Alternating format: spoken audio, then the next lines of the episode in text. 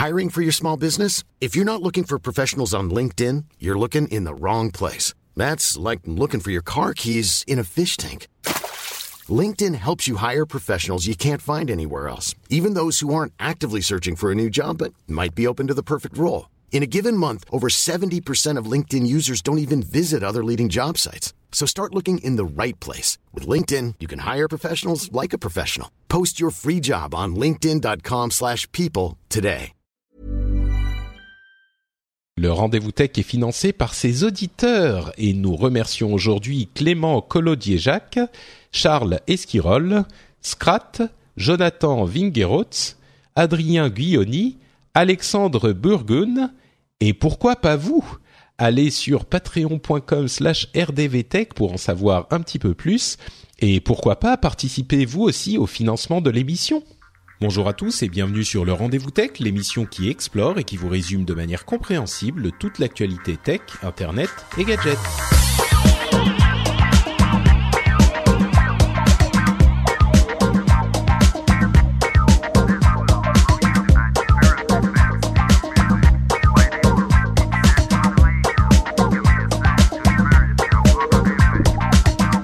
Bonjour à tous et bienvenue sur le Rendez-vous Tech, l'émission bimensuelle où on vous résume toute l'actualité tech, internet et gadgets. On se plonge dans toutes les informations, on lit toutes les news, on épluche toutes les analyses et on vous résume ça dans un petit package facile à consommer, agréable et, je l'espère, sympathique.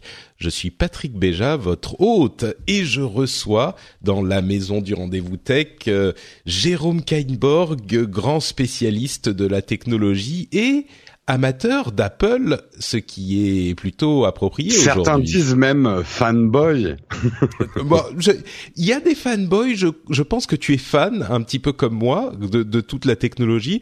Je te qualifierais pas de fanboy je garde quand même un esprit très critique. Mais bon, les gens aiment bien mettre des étiquettes. Ça, ça, ça rend le monde vrai. plus simple hein, d'avoir les, les étiquettes anti et pro et tout ça. C'est ça exactement. Mais on va essayer de faire un travail euh, sérieux puisqu'on va vous éplucher la WWDC qui a eu lieu il y a quelques jours.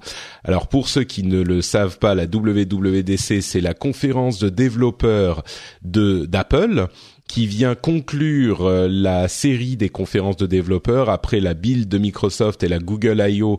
de Google, la bien nommée, dont on vous a parlé dans les épisodes précédents.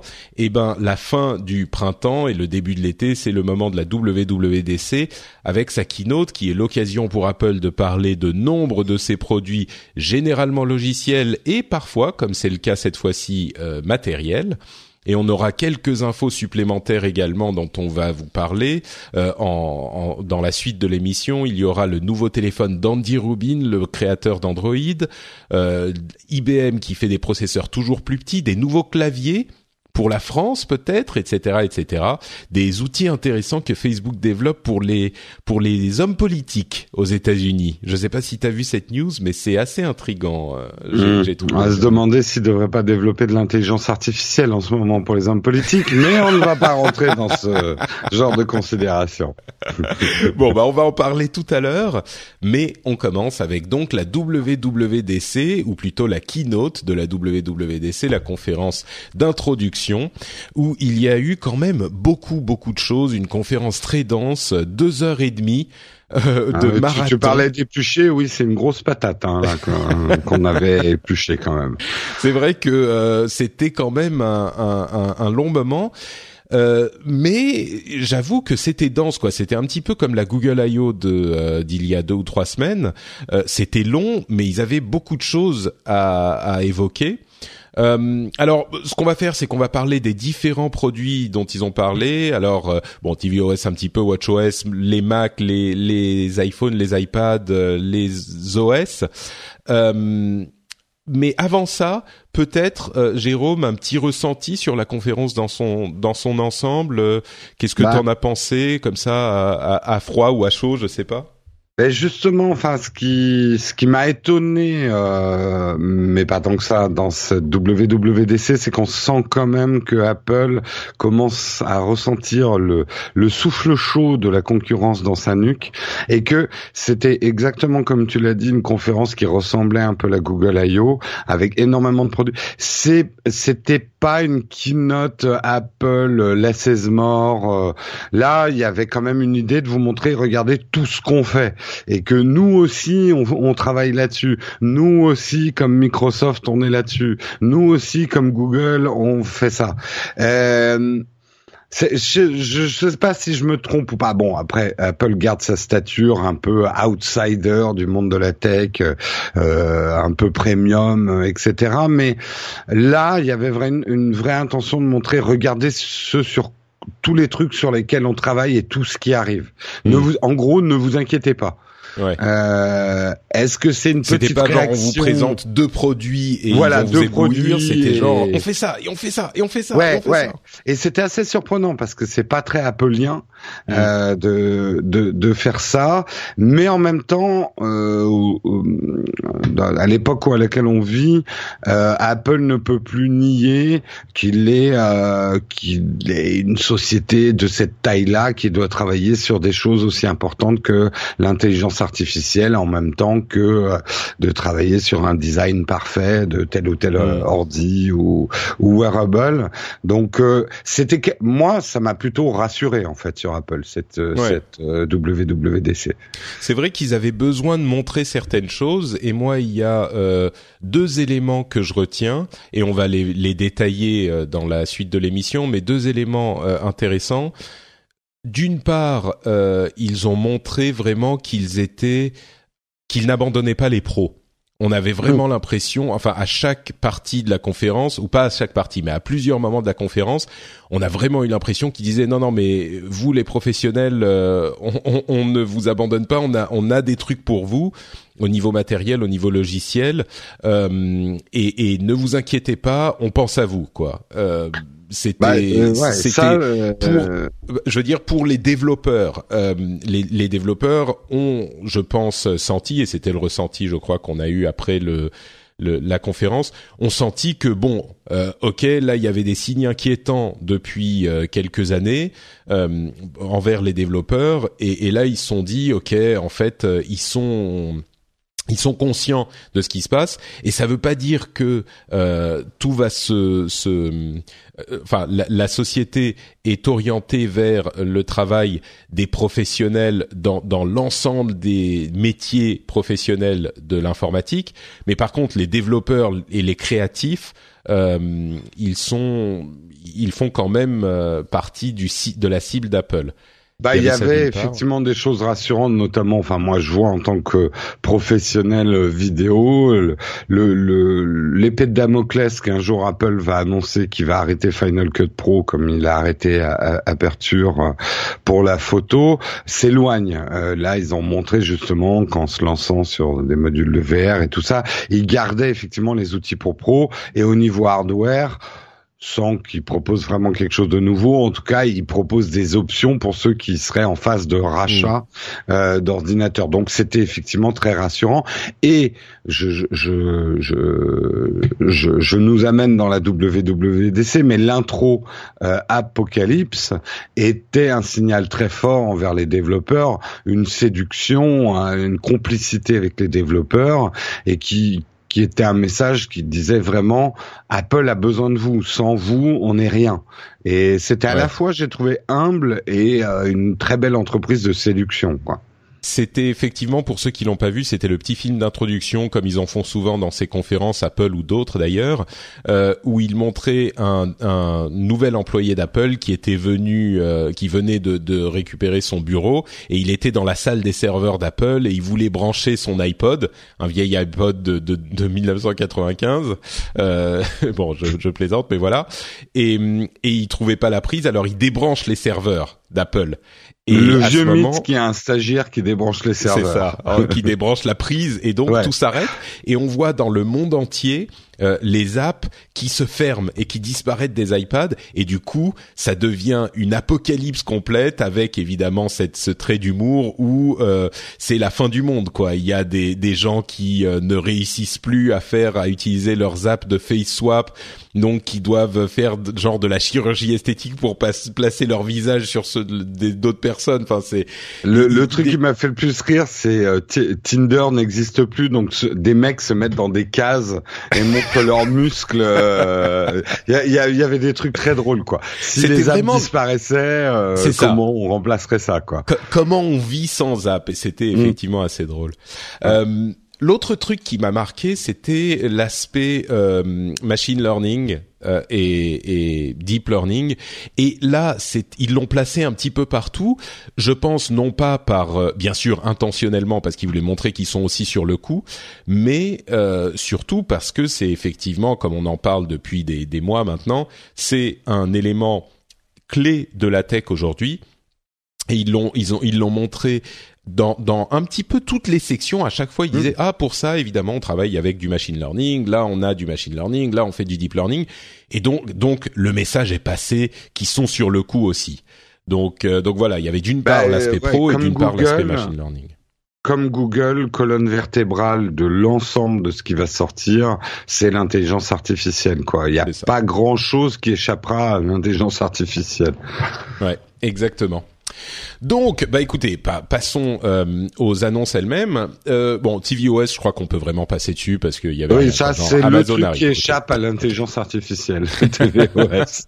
Encore que, mais bon. Euh, WatchOS 4. Alors là aussi, on peut passer dessus relativement rapidement parce qu'il y avait quand même euh, rien d'incroyable. On va pas pouvoir détailler tout. J'ai mhm. des notes euh, hyper compactes. On va pas pouvoir tout détailler. Mais toi, qui es un utilisateur de assidu d'Apple Watch. Bah, euh, Est-ce qu'il y a quelque chose que tu as retenu? Bah le, le Siri Face clairement parce qu'aujourd'hui c'est. Alors explique ce que c'est quand même. Alors en fait Siri Face c'est euh, aujourd'hui la plupart des utilisateurs d'Apple Watch on utilise le Face qui affiche un maximum d'informations. Genre euh, moi j'ai mon agenda. le Face c'est la, la, la, l'écran. L'écran ouais. on, peut choisir différents types d'écrans de, de montres avec qui affichent différents types d'informations sur la montre. Et en fait comme je suis effectivement devenu et je deviens de plus en plus un power user de, de mon Apple Watch, je suis constamment en train de changer ce qu'on appelle les complications. Les complications, c'est ce que votre montre affiche pour les les mettre, euh, les actualiser par rapport à ce que je fais. Par exemple, je suis parti en vacances, j'ai changé complètement mes complications pour avoir des infos qui étaient pertinentes par rapport à mes vacances. Et après, je les ai rechangées et j'ai fait ça manuellement schématiquement, ce que Siri Face va essayer de faire, c'est de contextualiser les infos qu'elle va afficher sur la montre par rapport à ce que vous êtes en train de faire au moment où vous le faites et aux informations qu'elle a sur vous. C'est-à-dire que euh, le matin, elle sait que je présente Texcop à 8 heures, etc. Elle va m'afficher peut-être des informations par rapport à mon activité de ce moment-là. Elle sait ensuite que je dois me rendre en transport en commun à telle ou telle réunion. Hop, elle va changer l'info pour dire attention, Là, il faut que tu prennes le métro dans 10 minutes. Euh, donc c'est un petit peu l'assistant Google euh, avec les cartes Google sur l'Apple mm. Watch avec lequel on pourra scroller avec la couronne. La couronne, c'est le bouton qu'on tourne sur l'Apple Watch. Euh, et ça, ça me paraît pas mal du tout. À voir comment il l'applique vraiment, mais ça, ça donnera une réelle utilité, euh, une utilité supplémentaire à l'Apple Watch. Ouais. Moi, j'avoue que je crois pas trop à à la réussite je trouve que Siri est vraiment le plus faible des des mm.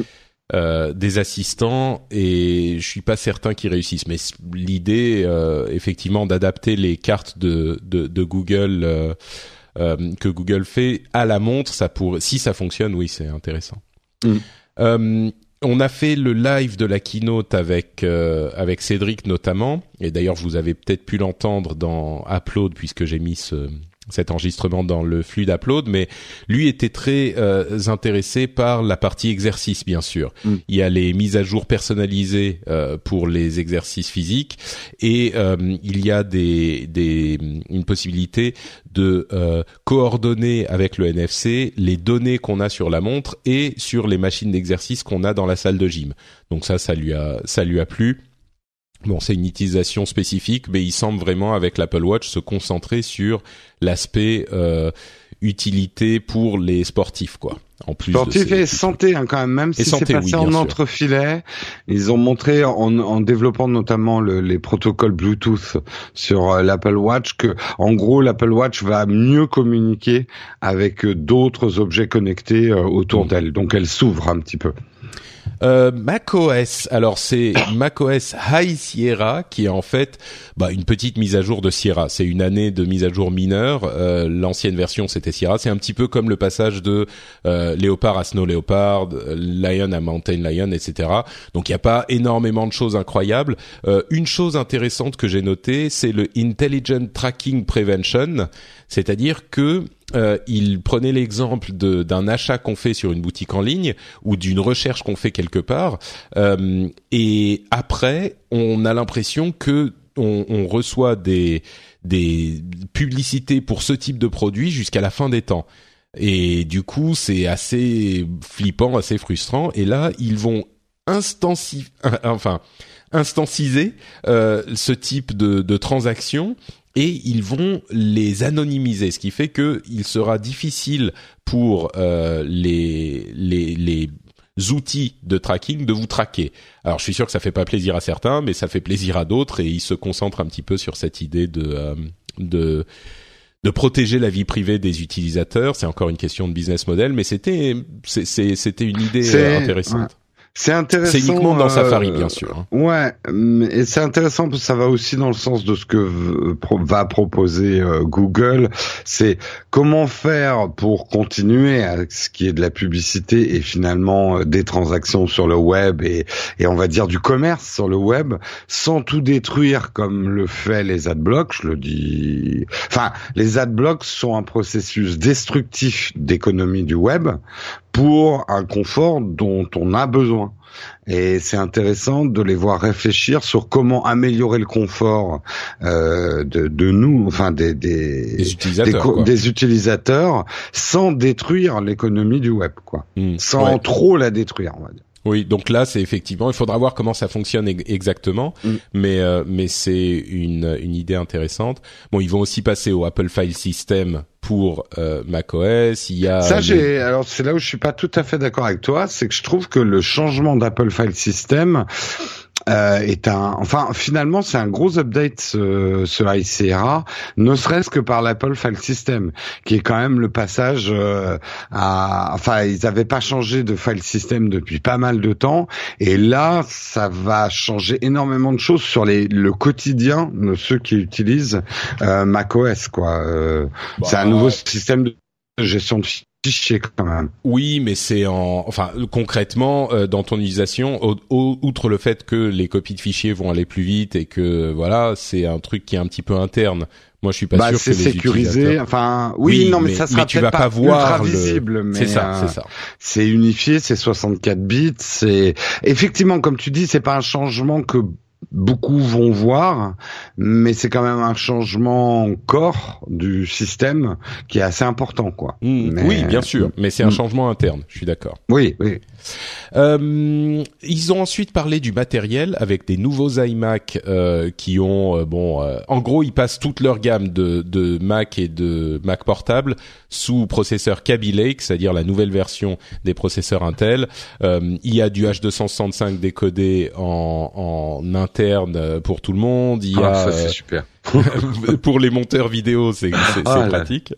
Euh, mais bon, voilà. Le, le, là, on arrive au premier euh, truc intéressant, vraiment de la conférence, euh, ou en tout cas surprenant, c'est euh, l'annonce de l'iMac Pro, qui est bah, un iMac quand on, comme on le connaît, euh, tout en un mais avec euh, à peu près tout ce dont on peut avoir besoin et tout ce dont on peut tout ce qu'on peut espérer pour une machine vraiment puissante. C'est-à-dire qu'on a des processeurs Xeon de 8 à 18 cœurs, euh, on peut monter jusqu'à 128 gigas de RAM ECC donc avec correction, euh, des coprocesseurs graphiques Vega Radeon Vega qui sont donc les, la gamme professionnelle. on peut avoir 4 giga 4 terabits de SSD Etc., etc. Ça sera disponible à la fin de l'année et ça commence à 4000 dollars. Donc c'est vraiment des produits chers, 4 ou 5000, ouais. Mm. c'est vraiment des produits chers et c'est des produits bah pour professionnels quoi. Là pour on est vraiment sur des des, des trucs euh, des performances dont n'ont pas besoin 95% des utilisateurs. Ouais euh, puis et cher euh, regardez bien les composants comparés avec les mêmes composants dans le monde PC essayez de monter un PC avec les mêmes composants. On on n'arrive pas à quelque chose de forcément beaucoup plus cher que chez Apple, mais on arrive à peu près à ces prix-là. Hein. Oui, non, mais ce que, ce que je veux dire, c'est que c'est des produits pour professionnels. Ah c'est oui, des trucs que tu que tu vas payer euh, que sur sur PC ou ailleurs euh, le prix fort parce que tu as besoin de ce genre de performance. C'est des stations de travail, quoi. Voilà, c'est pas des PC pour un gamer ou quoi que ce soit. C'est une station de travail. Et ce qui est surprenant, c'est que, alors on leur reprochait depuis longtemps de ne pas euh, s'intéresser effectivement aux professionnels avec le Mac Pro qui avait été euh, qui était sorti il y a plusieurs années et qui n'avait pas été mis, à jour pendant longtemps. Là, il vient d'être mis à jour, mais c'est une mise à jour relativement mineure et on sait qu'il travaille à un autre euh, format du Mac Pro et donc on s'attendait pas à une autre machine destinée aux professionnels et là, ce qui est surprenant, c'est que c'est une approche euh, assez différente des machines professionnelles, en ce sens que c'est un, c'est un tout en un, euh, mais un tout en un vraiment à un niveau professionnel. Et je peux assez imaginer euh, des, des entreprises qui se diraient bon bah on a besoin de 12 stations de travail euh, bon bah voilà, on va pas s'emmerder, on va acheter des Mac Pro, enfin des iMac Pro plutôt. Euh, oui, c'est un tout en un, mais il fait le job. C'est l'une des machines les plus puissantes qui soit. Donc euh, on va on va en acheter une douzaine, on les met dans notre open space et voilà, roule ma poule, c'est bon quoi. Euh, le, et c'est un tout en un, donc c'est pratique. Mais c'est c'est une bonne approche. Ma seule grande tristesse, mais bon, c'est Apple. S'il y a deux choses qu'on devrait pouvoir modifier, on va dire trois, mais surtout deux choses qu'on devrait pouvoir quand même modifier, c'est la taille du disque dur et la taille de, de la mémoire vive dans un ordinateur. Et là, ça sera pas possible. Alors justement, écoute, le, hmm. le, le petit, le nouvel iMac, euh, on peut changer la RAM. Alors bien sûr, c'est pas euh, autorisé par Apple entre guillemets, mais on peut ouvrir le truc et la RAM n'est pas soudée au, au, Il faut faut, faut enlever le capot. Hein. C'est pas une mince affaire, mais euh, ouais.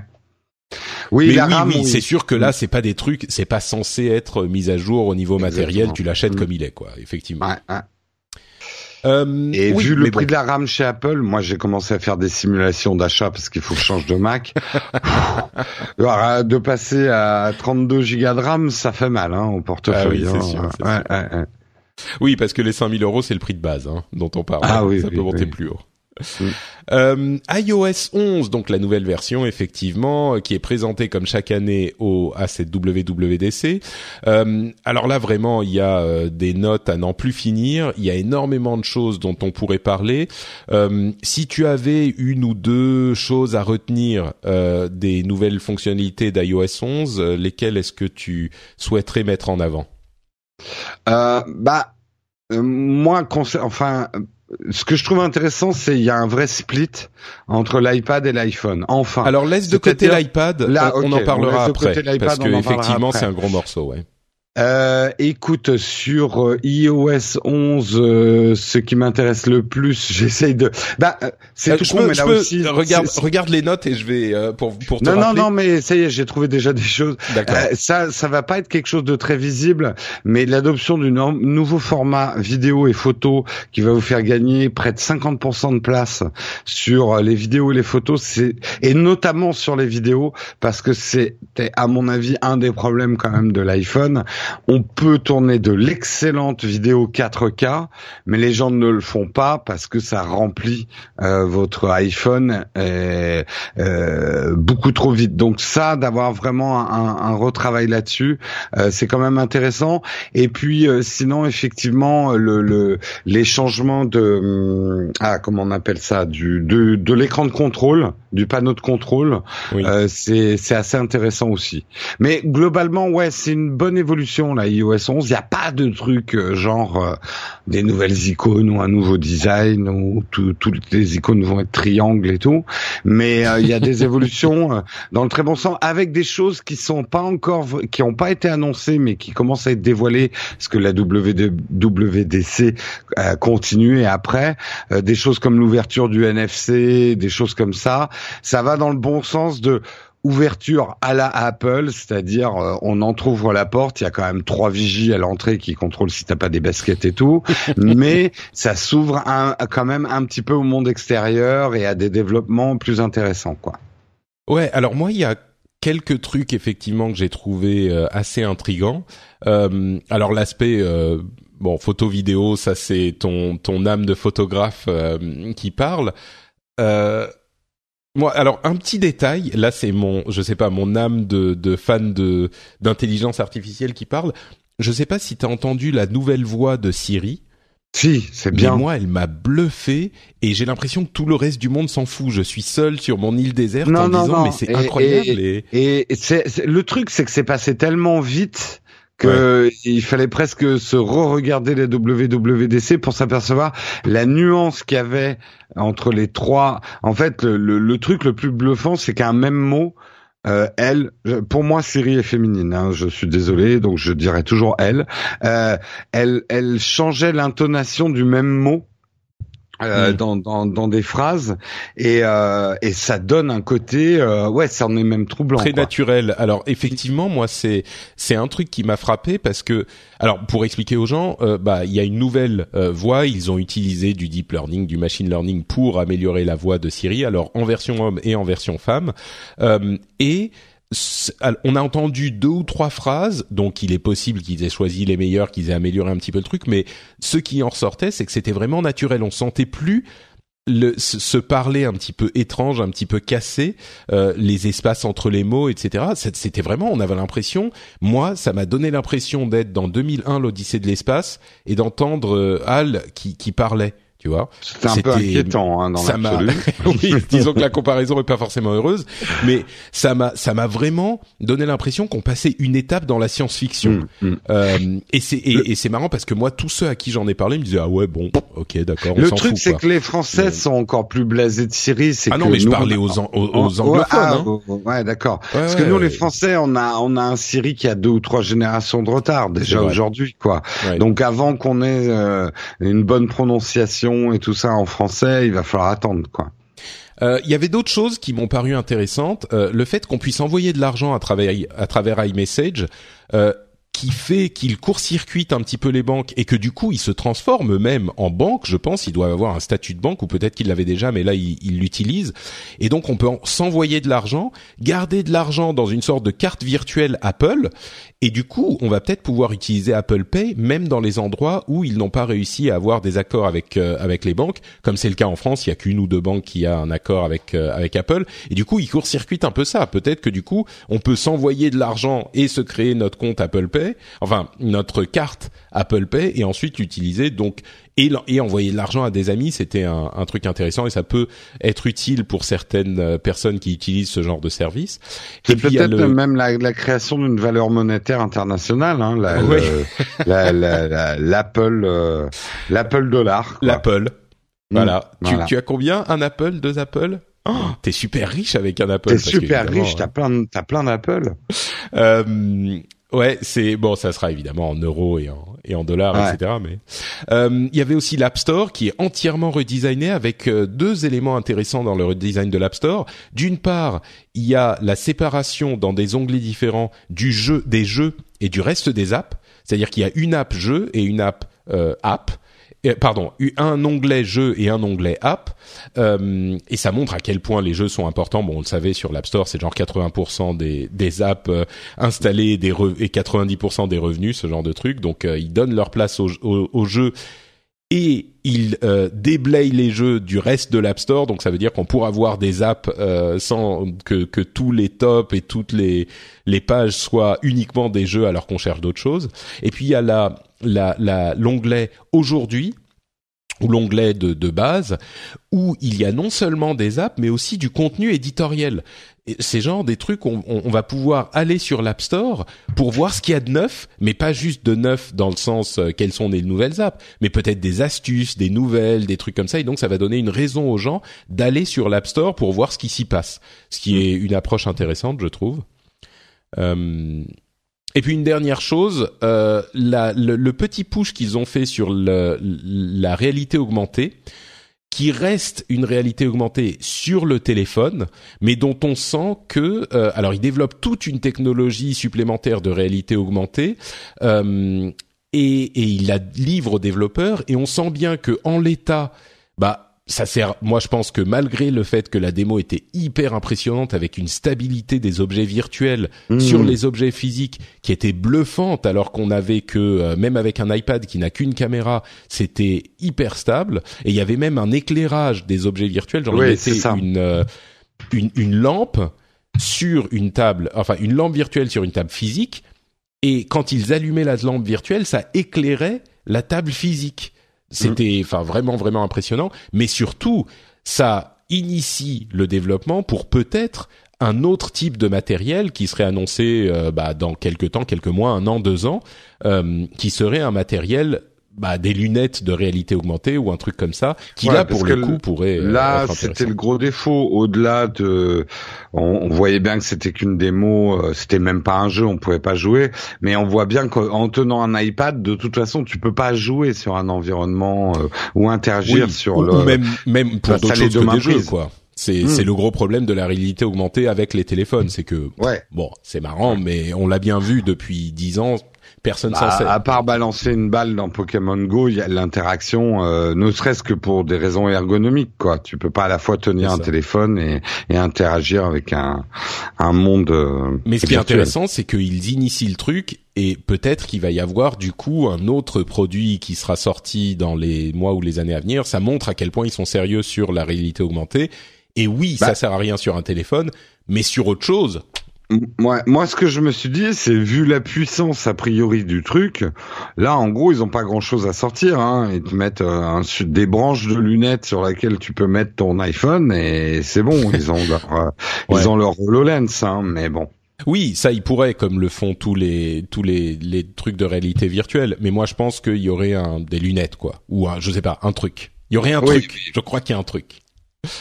Euh, et puis bien sûr, comme tu l'évoquais, le euh, lecteur NFC qui peut pas écrire, mais il débloque avec pour les iPhone 7 et, suivants euh, le lecteur NFC, ce qui est euh, intéressant quoi. C'est et c'est dans ce genre d'annonce que les utilisateurs d'Android regardent ça en rigolant doucement mais euh, mais il y a il y a ce genre d'ouverture effectivement. Il y a le lecteur NFC d'une part et la lecture de QR code qui est intégrée à l'appareil photo. C'est-à-dire que quand vous regardez un QR code sur l'appareil photo, ça va vous mettre un petit une petite pop-up. Ça va pas directement vous emmener dans le lien par exemple que met le QR code, mais ça vous met une petite pop-up qui lit le lien et puis vous pouvez euh, taper dessus pour euh, pour y aller. Donc c'est une ouverture inattendue quoi il y a des tonnes de petites choses et parfois elles ont même pas été annoncées dans la, cette grande keynote, mais il y a des tonnes de petites évolutions qui vont dans le bon sens. Je sais pas si tu as entendu aussi le truc des, des applications qui vont s'effacer toutes seules quand t'as plus de place. Un peu ce que Robin avait commencé à initier. Elles vont se mettre sur le cloud. Euh, l'icône deviendra grisée et euh, dès que tu voudras, voudras les réutiliser, il suffit de cliquer sur l'icône, elles se retéléchargeront. Ça permettra notamment pour ceux qui ont des petites capacités de de bah, d'exploiter au mieux euh, leur smartphone parce que ça effacera pas les données de l'app mais juste l'app elle-même. Donc pour les jeux, par exemple, ça peut être intéressant. Ça effacera pas tes sauvegardes, mais le jeu, quand tu y as pas joué pendant six mois, il va l'effacer. Mais tu seras pas obligé de repasser par iTunes pour le, le par l'App Store pour le, le télécharger. L'icône restera juste grisée, quoi.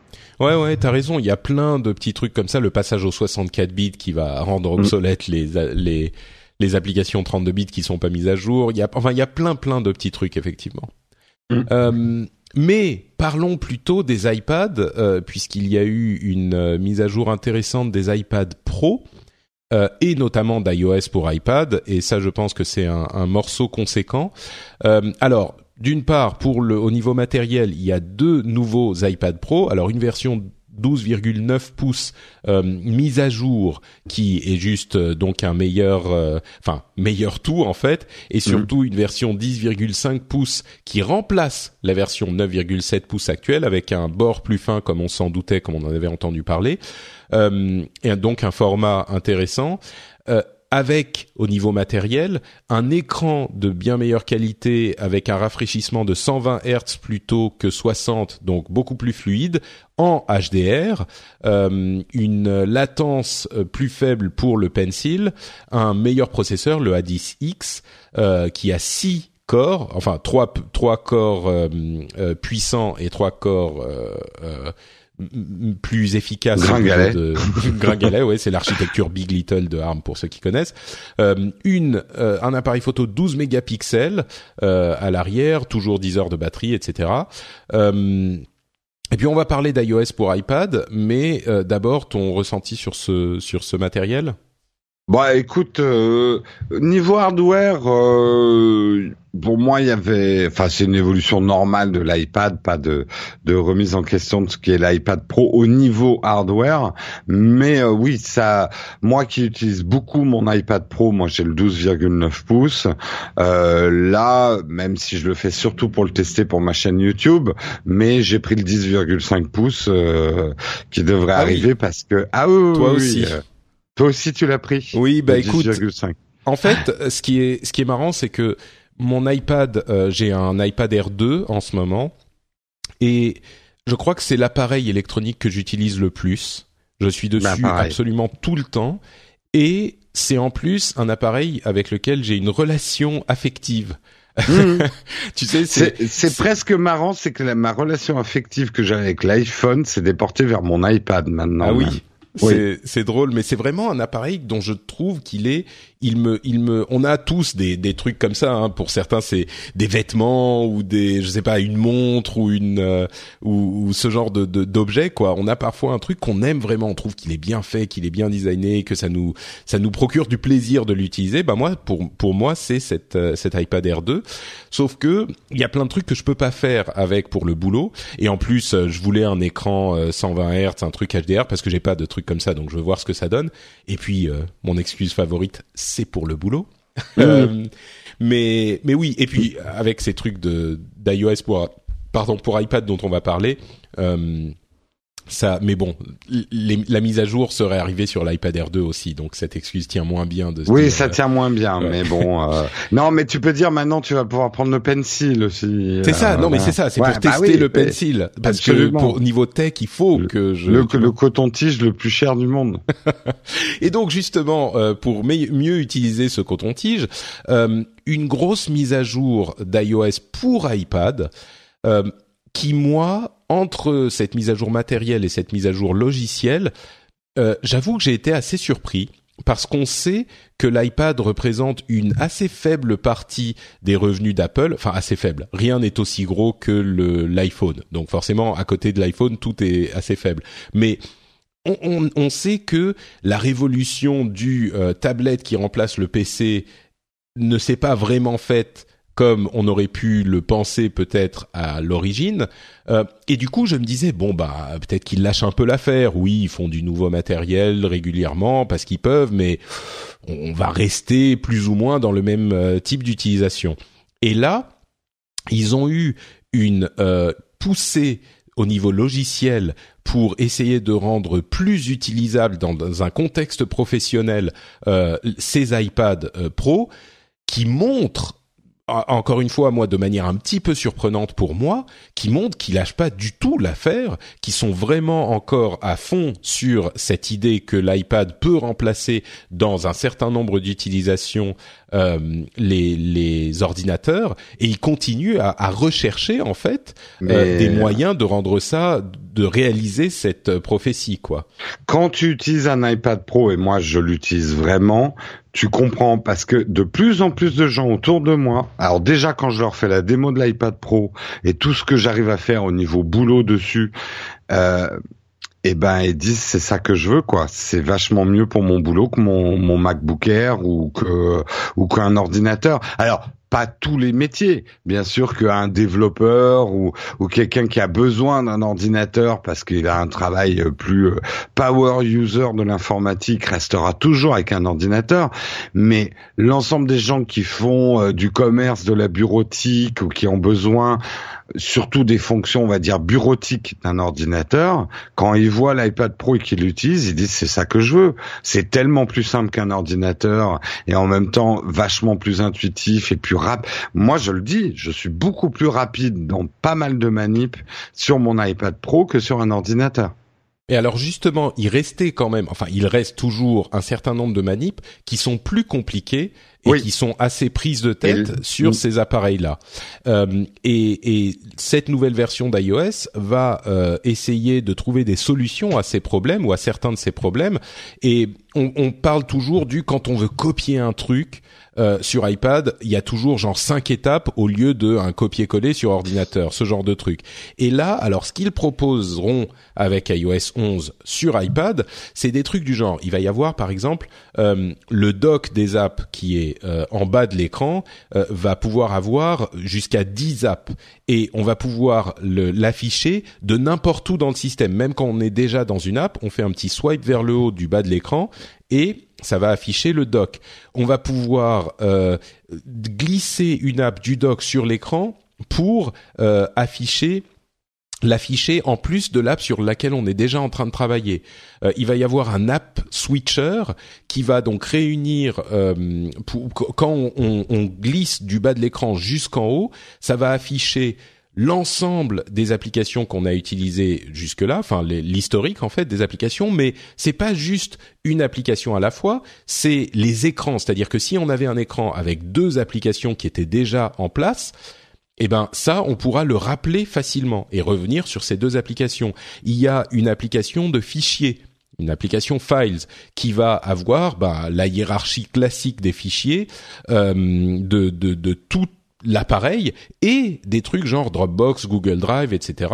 qui seront intégrés là-dedans. Euh, il y a le fait qu'on peut glisser, déposer entre deux apps qui sont affichées ou même on, prend un élément du texte, un lien, une image et puis euh, on la tient avec un doigt et si on tape sur d'autres éléments avec euh, un autre doigt, eh ben ça va les ajouter à notre sélection et on va pouvoir les glisser dans une autre app. Enfin, tous ces trucs qui sont évidents sur un ordinateur classique, mais pour lesquels on n'avait pas vraiment encore de solution euh, dans un ordinateur, enfin dans une tablette. Et là, il semble vouloir trouver une solution et il semble qu'il trouve une part de solution euh, pour, pour, pour, à ces problèmes. Et moi, j'ai l'impression que ça peut en résoudre encore une bonne partie. Alors, on n'arrive pas à l'ordinateur, effectivement, mais on passe peut-être de 40% de ce qu'on peut faire avec un ordinateur à 60%.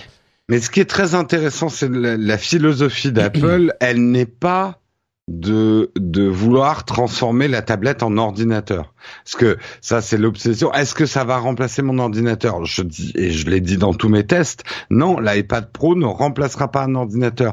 C'est une nouvelle espèce euh, de de d'objet informatique qui est plus adapté qu'un ordinateur à certaines tâches informatiques et moins adapté à d'autres. Mais là, la mais ça c'est déjà le cas hmm. avant. Là, ce qu'il euh, oui, oui, mais c'est ça à mon sens, c'est... oui, pardon. Ouais. Là, ils amènent, mais ils les amènent en ayant vraiment réfléchi euh, à comment les adapter à une tablette plus que de singer un ordinateur. C'est-à-dire, ils, ils essayent pas de, de faire un, euh, et, et, et j'aime beaucoup les surfaces, mais Surface a une philosophie complètement inverse. C'est vous pouvez tout faire comme un ordinateur, mais il y a des choses qui sont moins qui sont moins pratiques que sur un ordinateur quand tu les fais sur la surface, quoi. Les, les menus restent petits ou ce genre de choses, quoi. Là, il y a, y a une réflexion sur quel est cet objet en fait informatique. Euh, et ils amènent des choses de, de Mac OS, mais ils amènent pas tout non plus de Mac OS. Ils ont pas parlé de mettre une souris sur le sur le ou un trackpad sur euh, sur le MacBook Pro quoi. Non, c'est sûr. Sur le, pardon, sur l'iPad Pro. Lapsus révélateur. Ouais. C'est, mais, mais c'est sûr que euh, il y a cette euh, toujours cette approche avec le, le, le format et l'interface euh, touch de l'iPad qui qui est cette une sorte de vision bottom up si on voit le bottom avec la simplicité de l'iPad plutôt que top down c'est-à-dire euh, quand on, on, essaye de d'adapter un ordinateur. Enfin, encore une fois, on pousse ces approches différentes euh, entre Microsoft avec la Surface, mm. qui a des solutions euh, hyper impressionnantes et hyper intéressantes, ah et la l'approche de l'iPad. Chacun continue dans sa sur sa voie.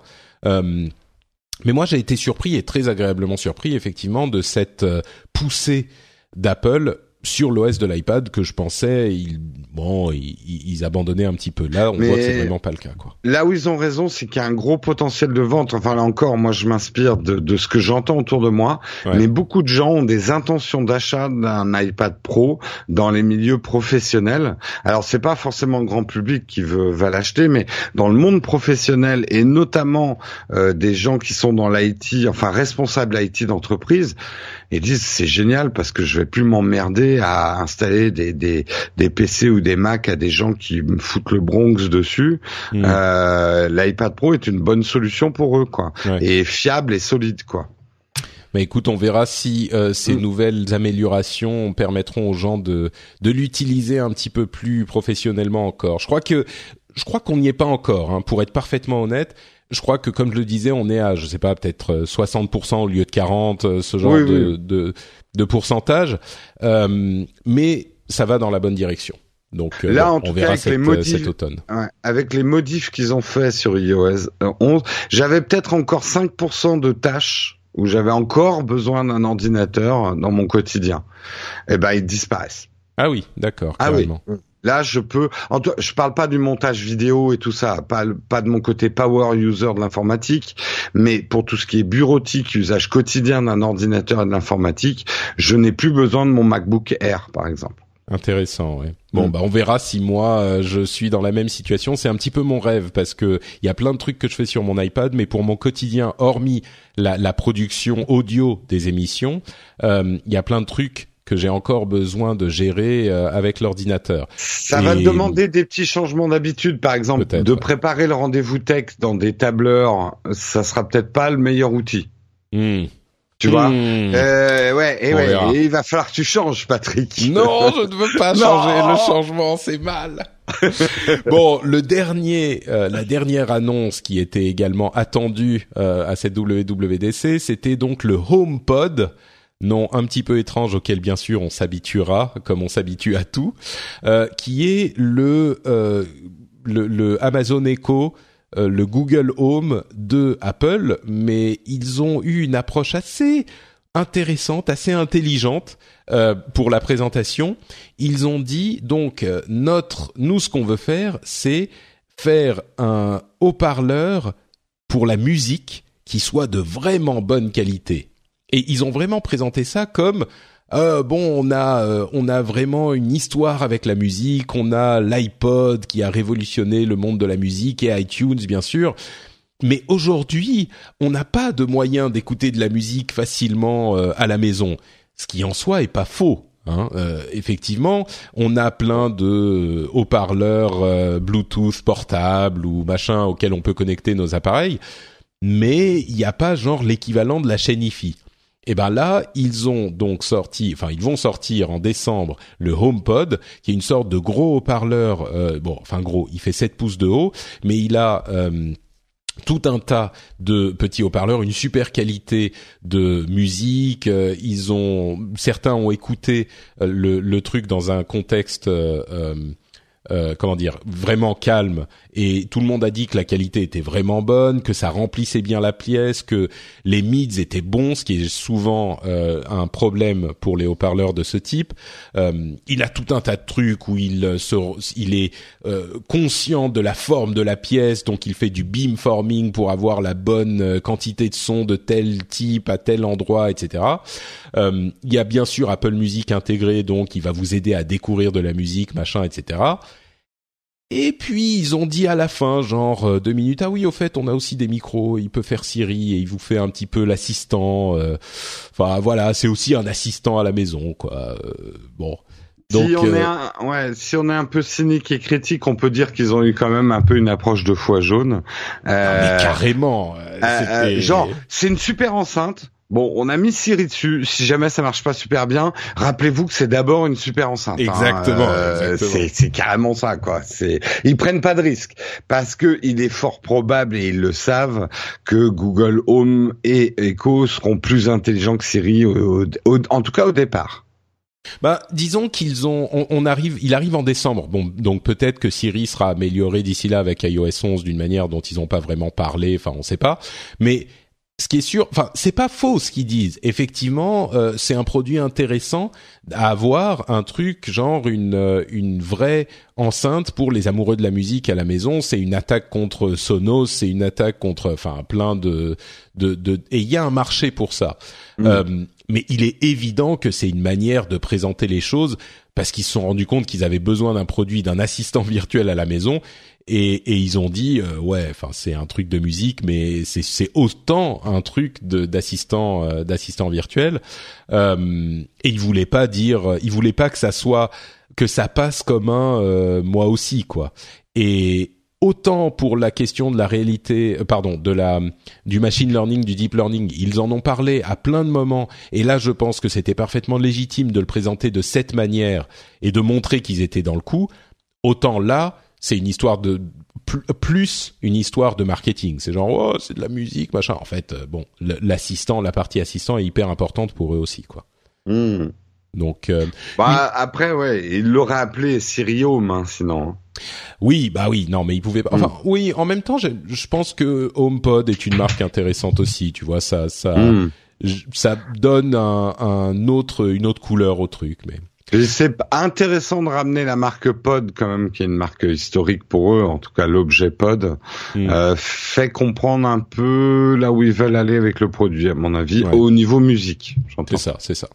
Hmm. Euh, et puis un truc intéressant qu'il disait, c'est que euh, toutes les communications seront anonymes et chiffrées bien sûr, et les données ne sont envoyées à Apple qu'après qu'ils aient entendu la phrase euh, la phrase clé. Ouais, ça pour moi c'était même le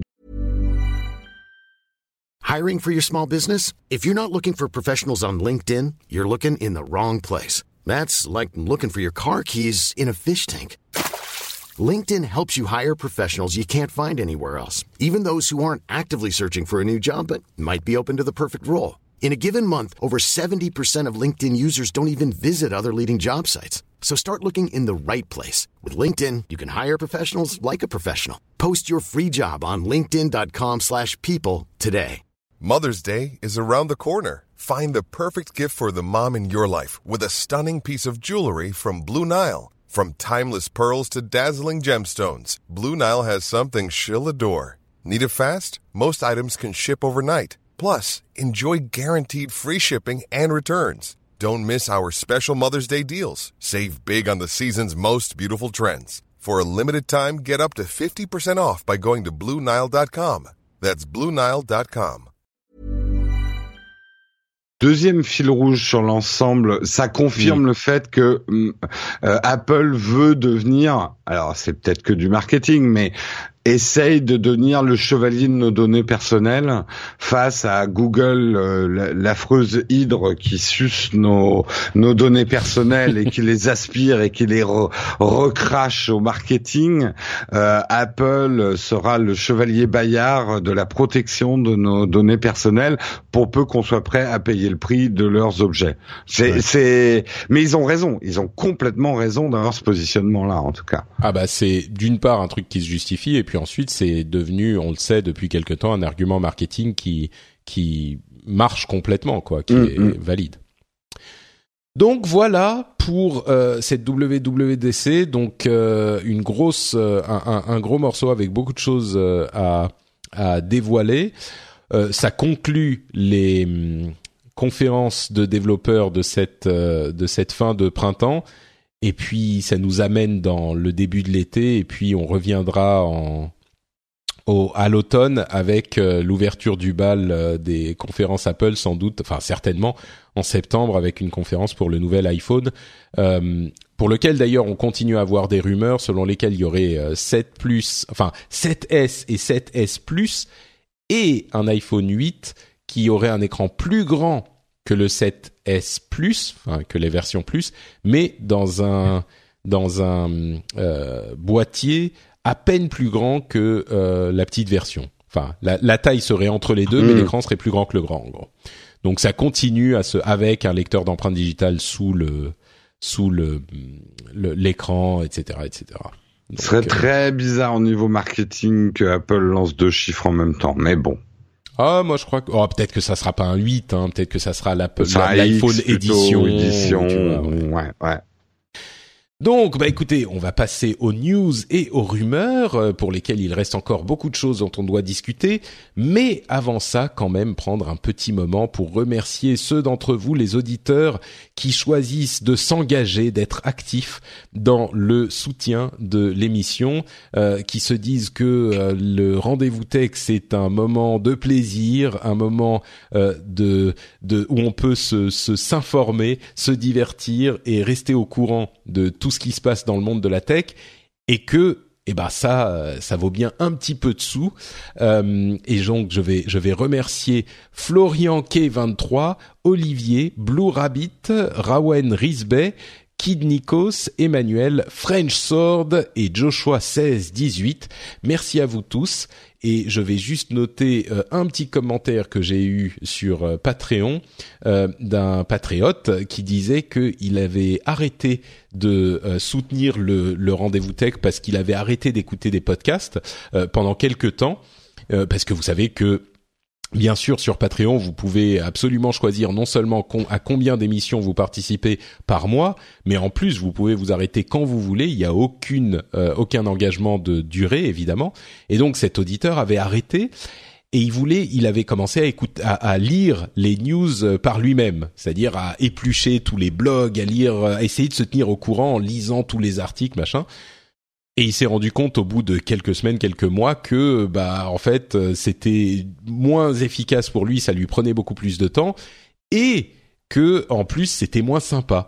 Donc il a décidé de euh, continuer, de revenir euh, sur l'écoute du rendez-vous tech et en plus de redevenir Patreon. Et il m'a envoyé un très gentil mot euh, m'expliquant tout ça, et je le remercie chaleureusement. Et donc je vous fais part de ce témoignage également pour vous dire que bah oui, le, rendez-vous tech, j'espère vous rend quand même ce service et euh, vous permet de passer un bon moment. Et donc, si c'est le cas, euh, vraiment pensez à la possibilité de contribuer. Ça coûte pas grand-chose, hein. même un dollar par épisode, c'est déjà beaucoup c'est moins qu'un café, rendez-vous compte. Et vous pouvez donner un petit peu plus si vous le souhaitez, évidemment. Et ça prend deux minutes de s'inscrire, donc vous pouvez aller sur patreon.com slash rdvtech, les notes l'adresse est dans les notes de l'émission, évidemment, et vous pourrez euh, permettre à cette émission d'exister, devenir euh, une partie de cette euh, de cette émission et vous dire à chaque fois qu'il y a un nouvel épisode, avoir ce sentiment de fierté dans votre cœur et vous dire, bah vous savez quoi, cette émission, elle existe grâce à moi aussi. Donc euh, si et comme euh, et comme dit le dicton, pas de Patreon, malheur sur ta maison. Donc euh, retenez bien ça. bon, merci en tout cas à tous les patriotes. Donc les news et rumeurs du jour, eh ben on va commencer avec un truc intéressant qui est le nouveau téléphone d'Andy Rubin, le Essential, essentiel, qui est un téléphone Android évidemment. Alors Andy Rubin était le créateur d'Android, il a travaillé chez Google pendant longtemps et puis il est parti pour faire euh, son sa propre euh, euh, entreprise. Et donc c'est un téléphone avec un écran 5,7 pouces qui est vraiment en bord à bord. il a une petite indentation en haut pour la caméra, ce qui fait que de part et d'autre on peut avoir l'affichage des euh, des petites icônes d'information de de, de l'OS ben Android, enfin l'heure, le, le réseau, etc. Euh, il n'a pas de euh, port euh, de port jack. il a une, bon, enfin une grosse batterie, deux caméras, un Snapdragon 835, donc vraiment le dernier modèle, etc. Donc c'est c'est un, un, un bon téléphone Android, il sera à un prix de euh, haut de gamme, c'est-à-dire 700 dollars. Il faudra compter, je pense, 750 euh, euros quand il sortira en, Europe. Euh, un bon téléphone Android, comment dire? J'en attendais, j'attendais quelque chose de plus intéressant de la part d'Andy Rubin, même si c'est assez tragique parce que c'est un petit peu le meilleur d'Android, mais comme d'autres l'ont déjà fait avant et que bah voilà, c'est c'est juste encore un bon téléphone Android quoi. C'est c'est un petit peu mon impression. Même s'il y a d'autres choses à dire, mais je crois que tu étais un petit peu sur la même ligne, Jérôme? Oui, et puis de ce que j'ai vu hein, pour l'instant, euh, moi c'est vrai que les, les appareils photo euh, sont importants euh, dans le choix d'un smartphone et que là ils sont pas spectaculaires pour ce prix-là. Euh, je pense que le même package euh, moins cher aurait peut-être plus impressionné. La seule chose qui est intéressante, c'est le fait de pouvoir avoir un, un stock Android dessus. Donc c'est une alternative finalement au Pixel. Mais ouais, pour ça m'a pas vraiment convaincu en fait. Bah à vrai dire, moi c'est cet aspect qui m'a le plus intéressé. Euh, cet aspect vraiment, c'est euh, Android de base mm. et pour un appareil de super bonne qualité euh, quand même. Et ils ont vraiment détaillé cette philosophie, l'idée que bah, l'appareil, une fois que vous l'achetez, il est à vous, vous en faites ce que vous voulez. Euh, les données, elles sont euh, les vôtres. Enfin, il y a vraiment cette cette idée que ils vont pas, ils vous vendent le téléphone. Ils vous vendent pas toute une flopée de services de ceci, de services de cela, de hmm. machin. Et euh, y a, le truc, c'est que, comme tu le disais, à part le Pixel, il n'y avait pas vraiment d'alternative. Il n'y avait pas dans cette gamme de téléphones, c'était soit Samsung, soit Google, et encore bon, le Pixel il a aussi ses défauts. Euh, là, on a une autre alternative et euh, un excellent téléphone qui est un téléphone euh, euh, qui va pas venir vous emmerder quoi. C'est un petit peu le, le truc qu'on peut recommander. J'ai l'impression que c'est le téléphone qu'on peut recommander en tant que geek à nos amis. C'est genre, bah oui, prends, prends un essential, t'es tranquille, quoi. T'as pas besoin de t'emmerder avec les trucs, euh, le, le blabla marketing, les fonctionnalités qui servent à rien en plus, euh, tu vois, les trucs que, que, va essayer de te vendre, je sais pas moi, LG ou Samsung ou machin, même si leurs téléphones sont super euh, impressionnants, il y a toujours les petits trucs en plus qui font que bah ouais mais moi je bah préférerais avoir un, un, un, Android de base quoi. Je, je donne un vécu. Euh, L'autre jour, j'étais avec quelqu'un qui je connais pas, que ça intéresse pas du tout, qui qui venait de passer euh, d'un d'un iPhone à un Android. Il me dit mais pourquoi j'ai deux agendas? Euh, et voilà, ça c'est le vécu du grand public non geek euh, qui achètent un Android euh, avec des surcouches quoi.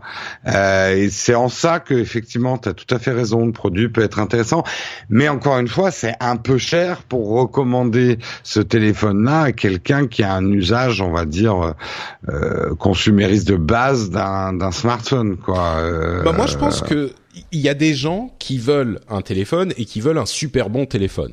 Hmm. et, euh, et si tu veux un super bon téléphone euh, et que tu veux pas un produit Apple, bah t'as un petit peu de choix, mais en gros aujourd'hui le monde vers lequel on se dirige, c'est genre il y a Samsung.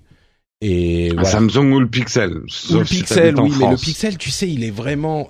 Enfin, je sais pas, le Pixel, c'est un petit peu à part. En même temps, euh, celui-là, ça va être difficile de se le procurer aussi. Samsung, ils sont partout. Ouais. eux, oui, ils vont pas être partout non plus. Parce que si tu vas dans ce genre de truc, tu peux avoir aussi un OnePlus, euh, tu vois, ce genre de, de trucs. Mais c'est vrai que, euh, en l'occurrence, le Essential, ils sont pas encore disponibles en, en Europe. en même temps, ils, ils ont la bonne approche ils commencent entre guillemets petits.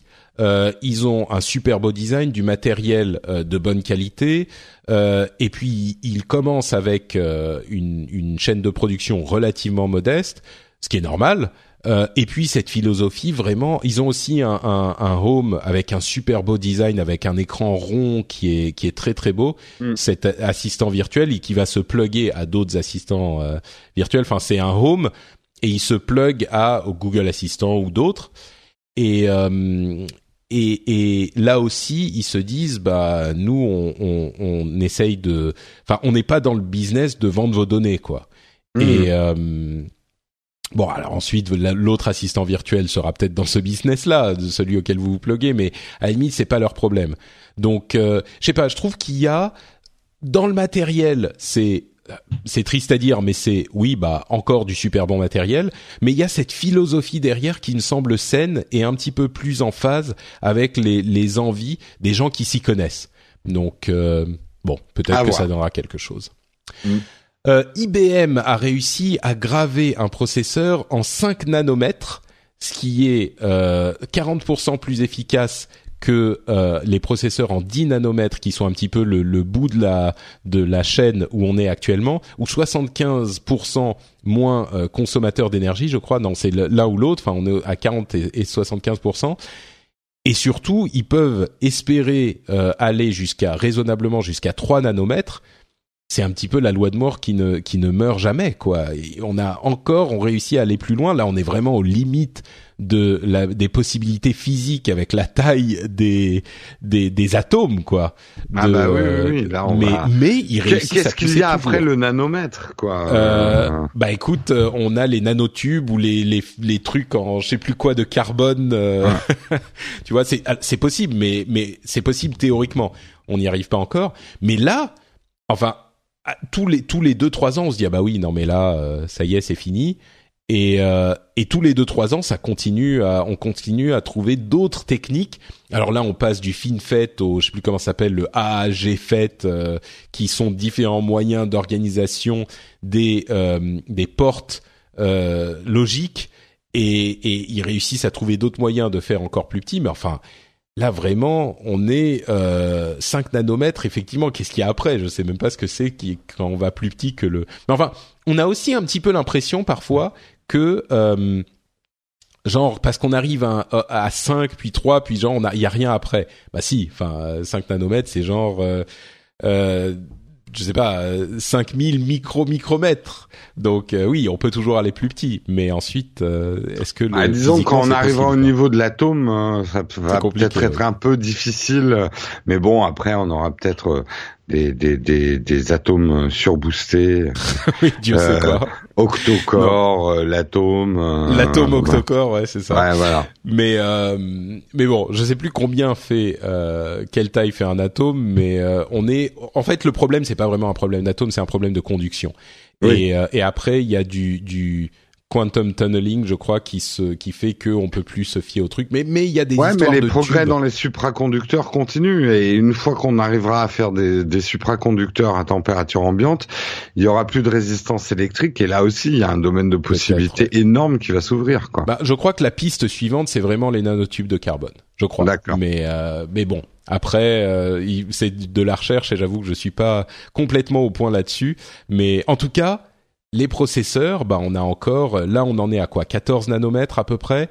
On a encore 10, euh, 5 et puis 3 ensuite grâce à ce procédé euh, qu'a euh, révélé IBM. Donc on en a au moins pour, allez, on va dire 5-6 ans où on a la continuation de la progression telle qu'on l'a connue jusqu'à maintenant. Quoi. Et qu'il va falloir racheter des ordinateurs. Quoi. Encore, ah bah, encore, encore. Ça, toujours.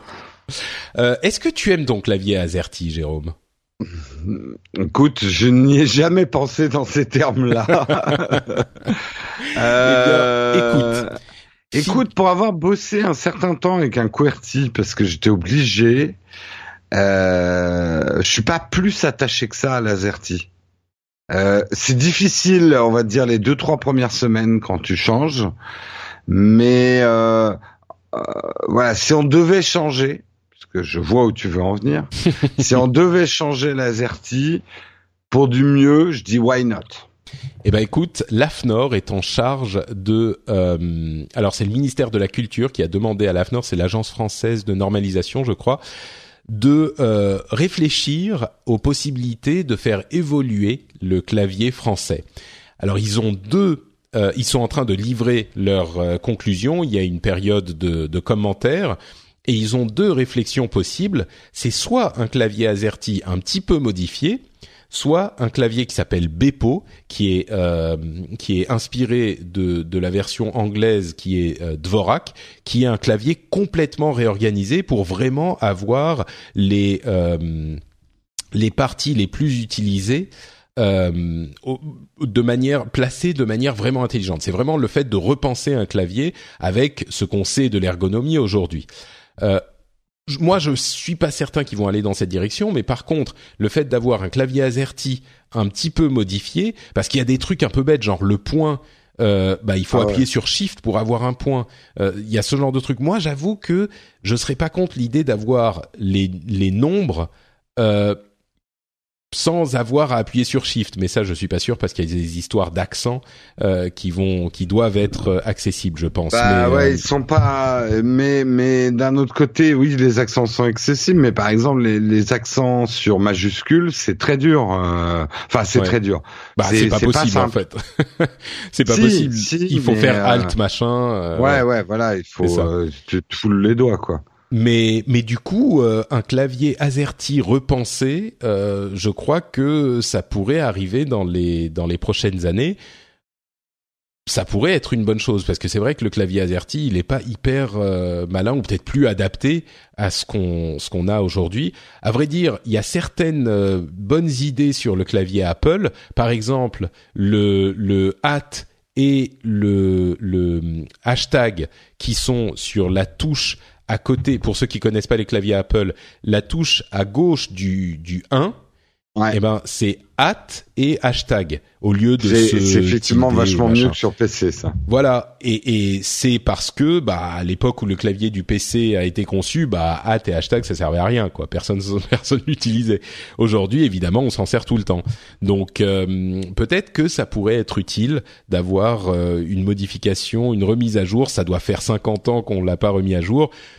Bon, je pense que c'est le genre de truc qu'il faut pas changer tous les 10 ans, mais là c'est peut-être le moment. C'est pour ça, pourquoi? Parce que bon, euh, je comprends que tout le monde flippe. On se dit, ah, j'ai tellement d'habitude, j'ai tellement l'habitude de ce clavier que jamais je pourrais faire autrement. Euh, mais je dis, quitte à changer, allons-y franchement. Si le Bepo est vraiment mieux dans le placement des touches pour de la saisie rapide et ce genre de trucs, moi je serais presque à dire, plutôt que de faire un petit changement, allons-y un bon coup. Peut-être. Euh, ouais. Et je serais prêt à tester un Bepo, moi, ça m'intéresse en fait. C'est vrai, peut-être, mais je suis Hmm. sûr qu'il y a des claviers Bepo déjà qui Oui, sont oui, il y en a, hein. il y en a, mais Donc, c'est pas euh, forcément facile de s'en oui. procurer. Oui. C'est vrai. Euh, Microsoft a redesigné Skype sur portable et eux aussi, ils se mettent à, à, à Snapchat. Mais qu'est-ce qui, je, euh, toi, tu connais Snapchat, Jérôme?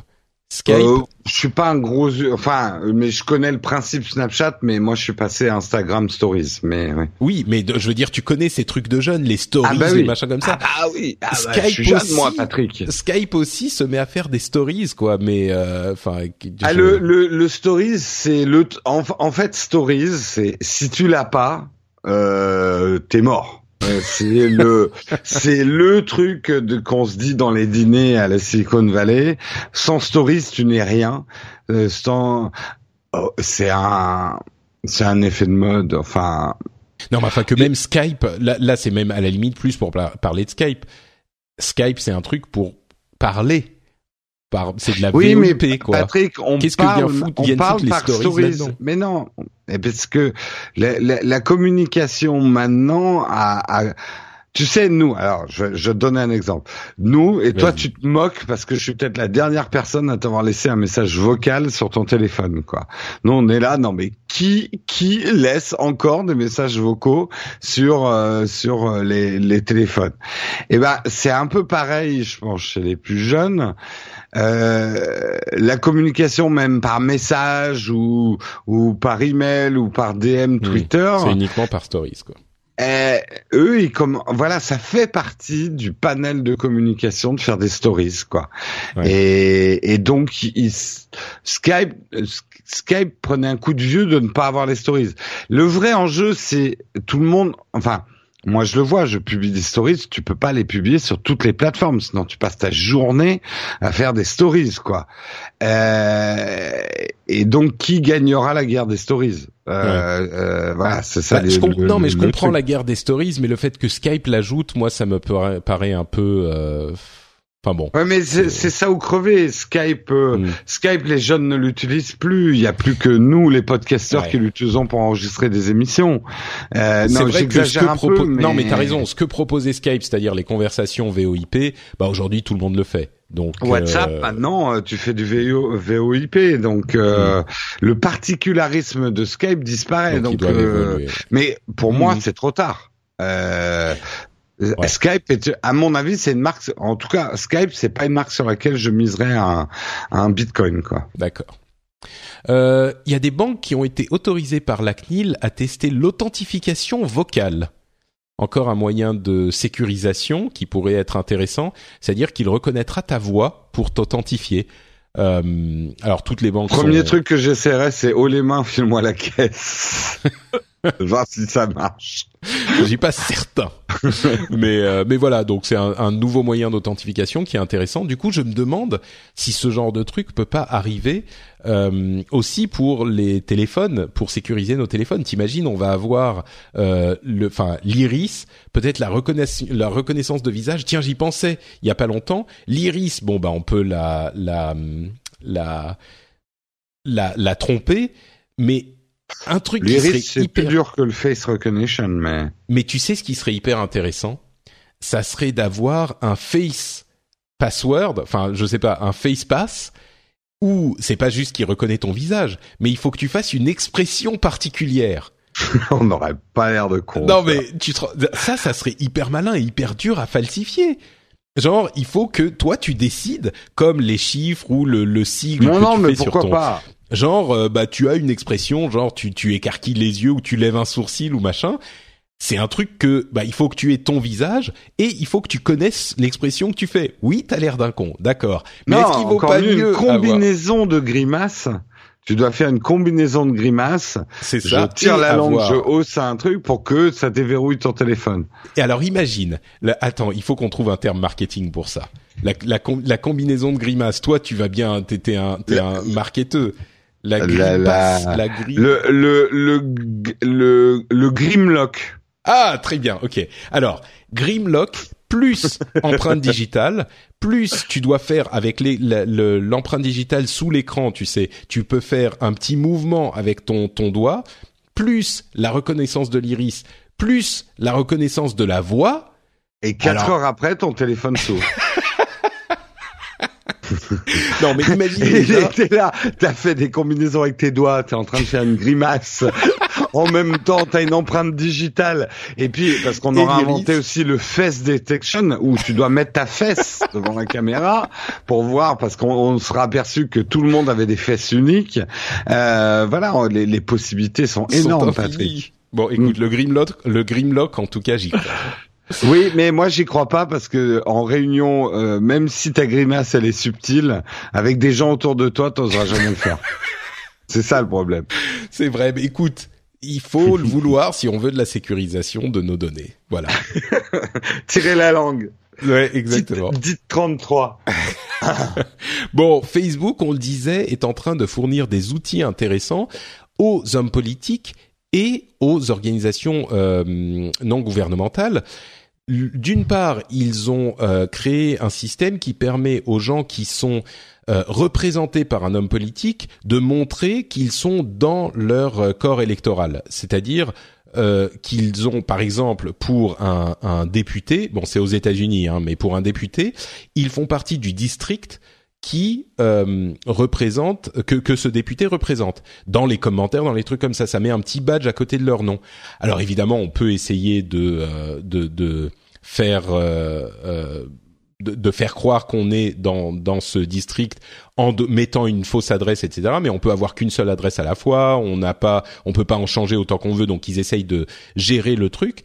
Mais c'est assez intéressant parce que euh, ça permet surtout de voir pour les élus qui et quels commentaires font les gens qui sont euh, dans votre corps électoral? Ils vont aussi réunir des données, alors a priori anonymisées, mais euh, pour voir ce qui s'appelle les constituent insights, euh, qui permettent aux élus de voir euh, ce que euh, veulent leurs euh, leurs euh, bah, leurs administrés. Euh, il y a aussi le district tar- targeting qui permet de euh, cibler les gens qui sont dans votre corps électoral. Alors tout ça, on peut le voir comme des trucs ah là là, c'est horrible, Facebook euh, vous identifie et cible et machin. Mais quand on voit la manière dont ça se passe aujourd'hui et les problèmes qu'on posait dans les campagnes politiques ces derniers temps, justement le manque de euh, ciblage et le fait que n'importe qui puisse venir polluer les conversations de tout le monde, moi je me dis qu'il y a peut-être quelque chose à faire là-dedans. Et l'autre truc qu'ils sont en train de faire, qui, est vraiment intéressant, euh, c'est qu'ils réunissent des données lors de catastrophes naturelles, des données là encore anonymisées, euh, pour les fournir aux organisations non gouvernementales comme la Croix-Rouge, l'UNICEF, etc., sur les localisations des personnes, les mouvements de personnes, etc., ce genre de, de choses, les densités de personnes, les safety checks, euh, pour pour permettre à ces organisations qui travaillent lors des efforts post euh, euh, pour bah, aider justement les gens. Et du coup, c'est c'est le genre de données qu'on aurait pu voir Google ce type de trucs, ils auraient pu les, les gérer. C'est intéressant de voir que Facebook s'y met aussi et qu'on peut utiliser là encore les données bah, pour faire des trucs un petit peu critiquables, mais peut-être aussi pour faire des trucs qui peuvent être utiles. Quoi. Je sais pas, je sais pas ce que t'en penses, mais moi je. Bah, je pense que c'est bien euh, et c'est malin de la part de Facebook à un moment comme tu dis où le grand public s'aperçoit de plus en plus des dangers du data et de la collecte de data, de dire oui non mais ça peut aussi servir à des choses très positives euh, qui vont euh, rendre le monde meilleur et pas uniquement contribuer à notre enrichissement, quoi. Donc c'est c'est intelligent et c'est malin si on est un peu cynique d'un point de vue marketing de euh, de sortir ça maintenant quoi. Hmm. Moi, je crois mm. qu'il y, a vraiment quelque chose à faire avec ces trucs-là. Ah, et le data, pour moi, est un progrès de l'humanité, mm. mais euh, il peut être aussi exploité à des fins un petit peu plus dangereuses. Euh, voilà, c'est bien sûr. Mm. J'ai l'impression qu'on a. Euh, je suis un tout petit peu en train de changer d'avis sur ce genre de truc, sans sans avoir un, un truc précis, mais une idée précise. Mais j'ai l'impression que d'une certaine manière, je suis un petit peu en train de revenir sur l'idéalisme d'Internet, en ce sens que on se rend compte que euh, le fait de donner une voix à tout le monde, sans aucune régulation, je suis pas convaincu que ça soit un, bénéfice pour l'humanité au, final. Euh, enfin si, je pense que c'est un bénéfice, mais je crois qu'on pourrait en tirer plus de bénéfices avec un tout petit peu de régulation. Et il faut être très prudent sur ce qu'on régule et ce qu'on régule pas, et comment on le régule. Mais ce qu'on a vu ces derniers mois et ces dernières années, j'ai l'impression que c'est un petit peu l'anarchie, quoi. Et, euh, et l'anarchie à petite échelle, ça crée des choses. L'anarchie à grande échelle, bah c'est un petit peu le bordel. Et je crains que ceux qui profitent du bordel, c'est peut-être plus le, le chaos que la raison. Et, et donc, voilà, je suis je suis pas encore 100% sûr, mais euh, mais je me dis qu'il y a peut-être un tout petit peu de régulation qui peut être euh, bénéfique pour tirer encore plus de bénéfices de de, de la liberté d'internet. Mais mm. Dans cinq ans, on entendra le président Béja interdit la neutralité du net. Alors effectivement, il faut être prudent quand on parle de ce genre de choses parce que je reste convaincu qu'il faut euh, euh, des toutes petites touches quoi mais alors on peut parler par exemple de euh, la, la euh, première ministre Theresa May qui a parlé au lendemain des attaques ah de Londres de la nécessité de d'avoir encore du, du plus de tracking, de d'avoir des backdoors dans les logiciels de communication. Et là, clairement, on est dans des dans des de, de la politisation et on voit euh, aujourd'hui avec la, la, les résultats des élections euh, au, en Angleterre que bah elle a pas forcément fait un bon calcul en faisant des élections anticipées.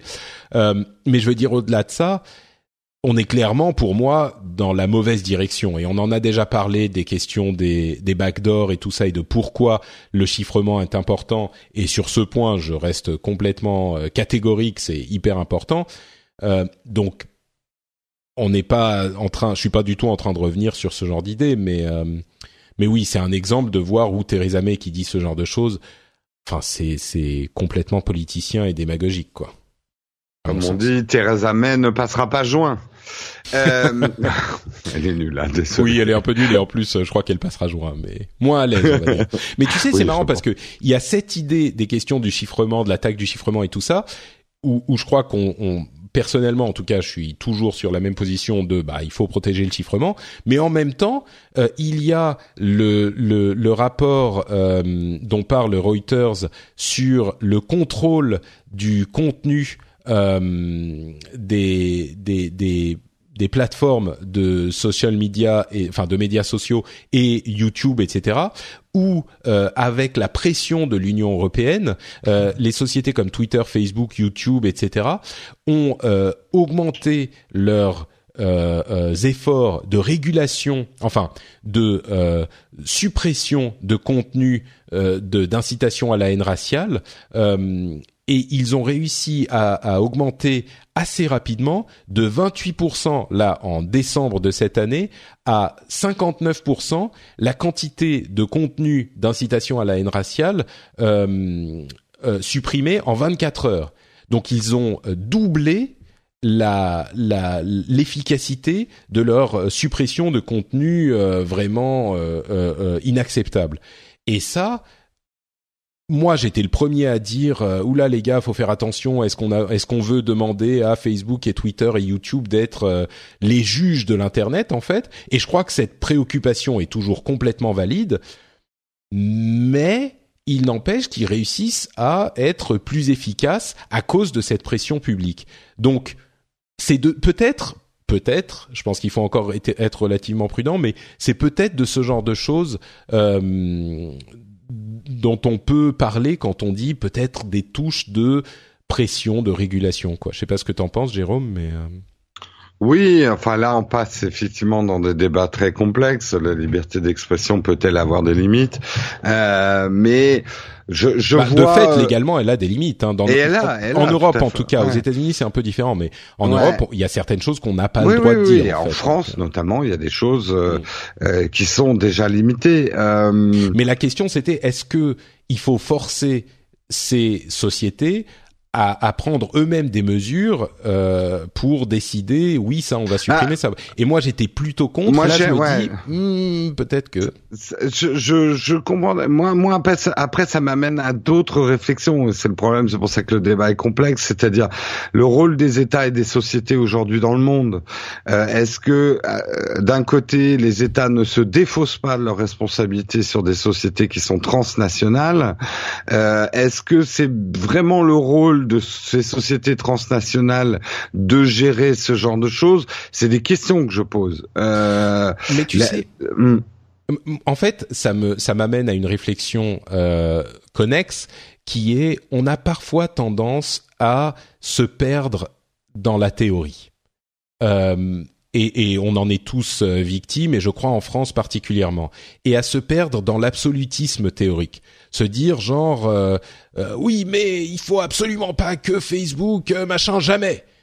Et oui, je suis d'accord sur le principe, mais dans la pratique, quand on voit comment ça se passe, peut-être qu'il faut se dire bon bah soyons un petit peu pratiques et soyons pragmatiques. Pragmatique aujourd'hui, il y a que Facebook qui peut le faire en plus. Mais c'est ça, c'est que oui, Mm. moi en théorie, j'adorerais que l'État français euh, engage euh, euh, 10 000 juges qui passent leur temps et forment 10 000 juges qui passent leur temps à éplucher les rapports des euh, réseaux sociaux de Facebook, de YouTube et des centaines de vidéos qui sont uploadées par jour sur YouTube pour voir lesquelles sont acceptables ou pas.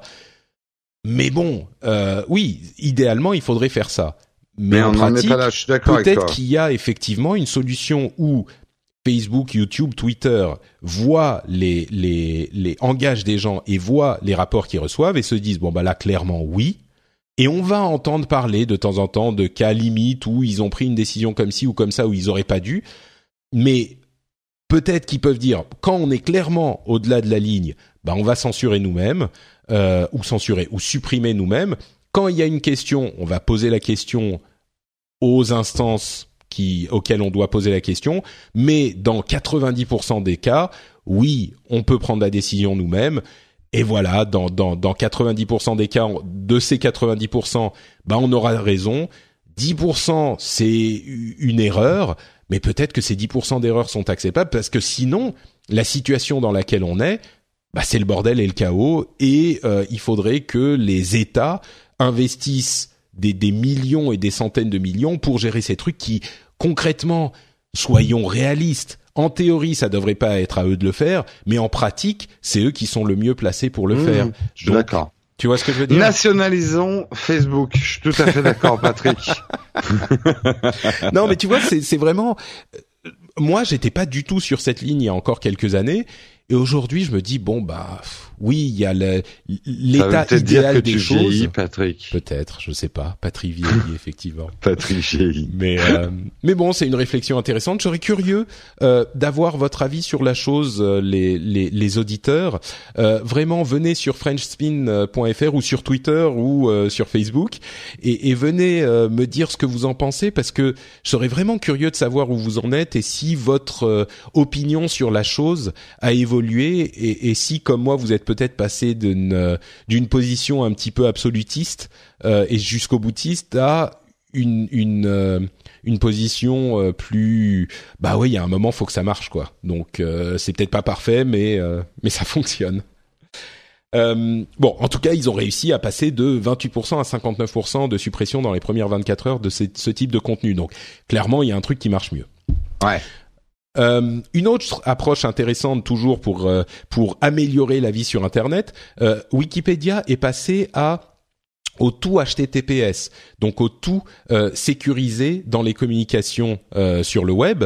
Et il y avait une crainte dans les pays qui euh, font de la censure. Alors bon, j'explique les raisons de ce de cette de ce changement. Dans certains pays, il y avait euh, des pages qui étaient censurées. C'est-à-dire que comme le trafic de Wikipédia était en clair entre guillemets, donc en HTTP et pas HTTPS, pas sécurisé, eh ben les les gouvernements pouvaient voir les pages qui étaient demandées par leurs euh, citoyens et censurer certaines pages, donc bloquer certaines pages. Wikipédia a dit bon, on veut pas que ça soit censuré, donc on va tout passer en sécurisé, en chiffré, et donc les gouvernements pourront pas voir les pages. Ils pourront voir donc que leurs citoyens vont sur Wikipédia, mais ils pourront pas voir quelle page ils consultent. La crainte que ça créait, c'était que euh, les gouvernements en question se disent bon bah si on peut pas voir ce qu'ils consultent, on va bloquer Wikipédia et basta. On va bloquer tout Wikipédia. Donc, euh, il y avait cette crainte de se dire, il vaut mieux laisser passer une partie de Wikipédia plutôt que de prendre le risque de voir les gouvernements bloquer l'ensemble du site. Et on voit quelque temps après qu'en fait, euh, globalement, c'est plutôt positif, c'est-à-dire qu'il y a moins de censure avec ce passage au chiffrement. Les euh, gouvernements ont choisi de ne pas censurer l'ensemble du site dans leur ensemble, hein, en moyenne, plutôt que de censurer euh, tout le site pour éviter que les, les citoyens accèdent à certaines pages. Donc c'est un bilan plutôt positif, un bilan positif du chiffrement, là encore, euh, et on se rend compte que dans la pratique, bah, c'était une bonne décision. Donc euh, c'est plutôt une bonne chose. Tout à fait. Rien à, rien à ajouter. Rien à ajouter. Euh, eh bien, Google a ajouté quelque chose. On parlait depuis quelque temps du fait qu'ils euh, allaient peut-être intégrer un adblocker à Chrome, et ils ont confirmé que début 2018, ils vont euh, supprimer les publicités qui sont euh, estimées comme annoying, donc euh, gênantes, par pardon par la coalition pour la Coalition for Better Ads.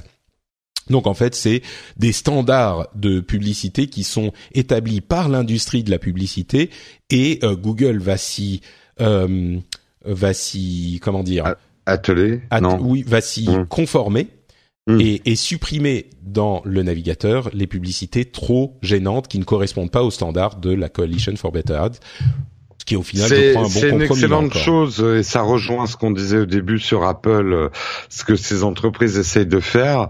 On, peut plus non plus se cacher derrière son petit doigt et puis on va arrêter de se mentir.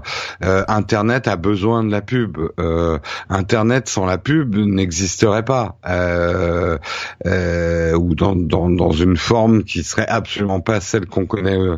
Donc il, il faut sauver le soldat pub, mais qui fait chier tout le monde parce que le soldat pub était devenu est devenu à la fois trop intrusif, mal fait et et enlevait aussi et du confort de navigation et donc euh, il faut faut assainir la situation. C'est pas en bloquant tout qu'on l'assainit parce que ça ça ne contribue qu'à faire qu'à tuer des sites euh, à mon avis. Donc euh, voilà, il y a des solutions un peu plus intelligentes à trouver. Mais l'effort doit, à mon avis, je, je suis pas très populaire en disant ça, mais l'effort doit être fait par les deux parties. C'est-à-dire que les publicitaires, euh, les annonceurs ont des efforts à faire, mais le public aussi a des efforts à faire. C'est-à-dire que le public ne peut pas demander à la fois un internet gratuit, euh, enfin pseudo gratuit, et euh, pas du tout d'intrusion de la pub. Par définition, une pub sera toujours intrusive. Ah, c'est intéressant de, de voir effectivement que là c'est Chrome qui s'y met. Bah évidemment, on en parle depuis longtemps. Ils ont mm. ils ont senti le, le problème. Hein. C'était difficile de pas le sentir. Euh, il y a un autre aspect qui est intéressant quand on parle de régulation justement, c'est que là c'est l'industrie qui s'autorégule. Euh, c'est peut-être mon mm. mon habitude de, enfin le fait que je traîne avec ah. des Américains qui me fait noter la chose. C'est c'est pas mal parce qu'on voit que le gouvernement n'a pas eu besoin de mettre les pieds là-dedans.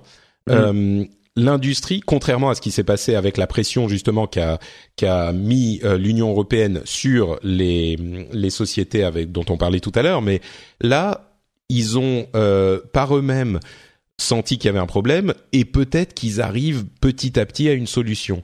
Et, euh, et je trouve ça pas mal aussi. On voit qu'il y a différentes approches qui conviennent à différents problèmes.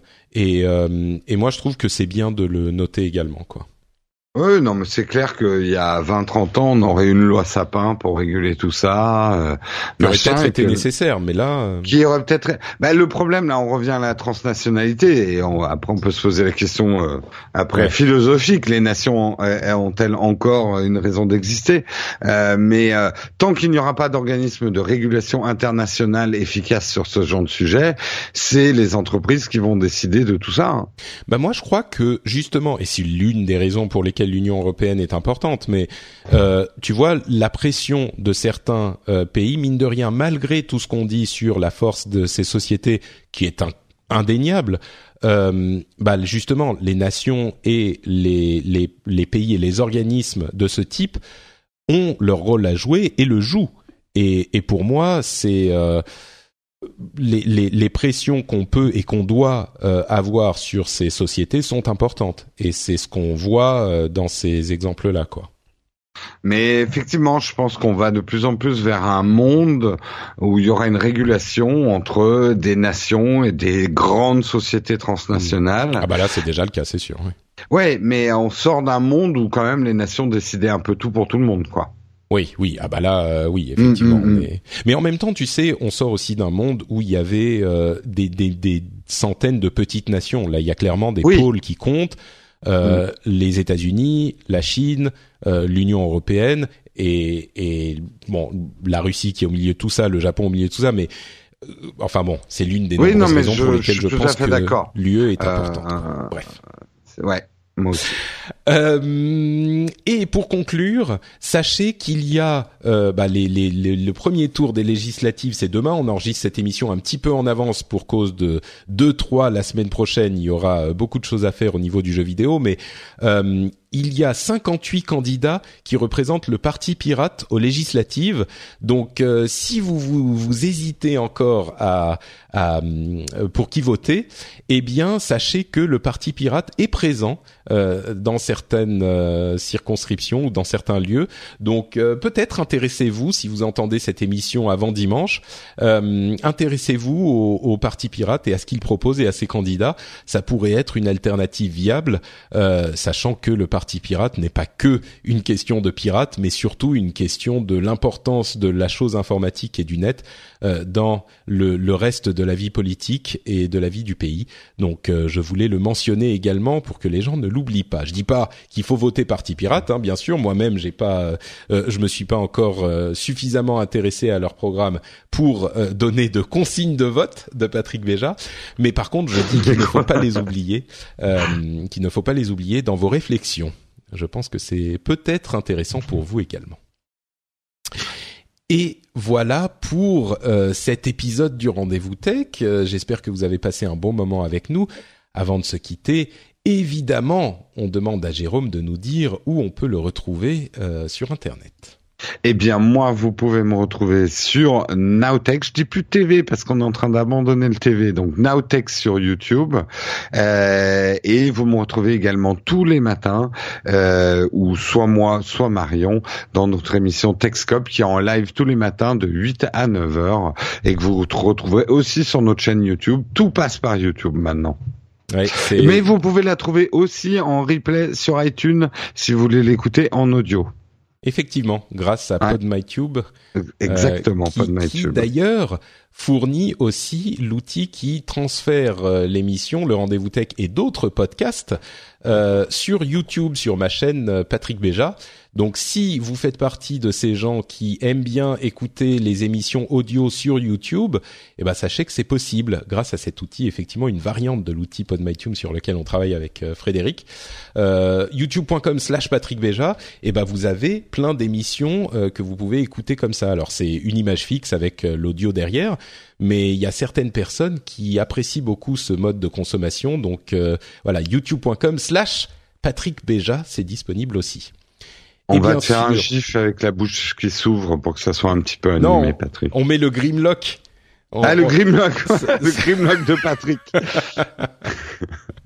euh... Je vous propose un jeu sur Internet, envoyer à Patrick des idées de grimaces pour qu'il envoie derrière des selfies de ses Grimlock. Est-ce qu'il y a déjà une app Grimlock? Ça serait, ça ah, ça, serait ça serait drôle.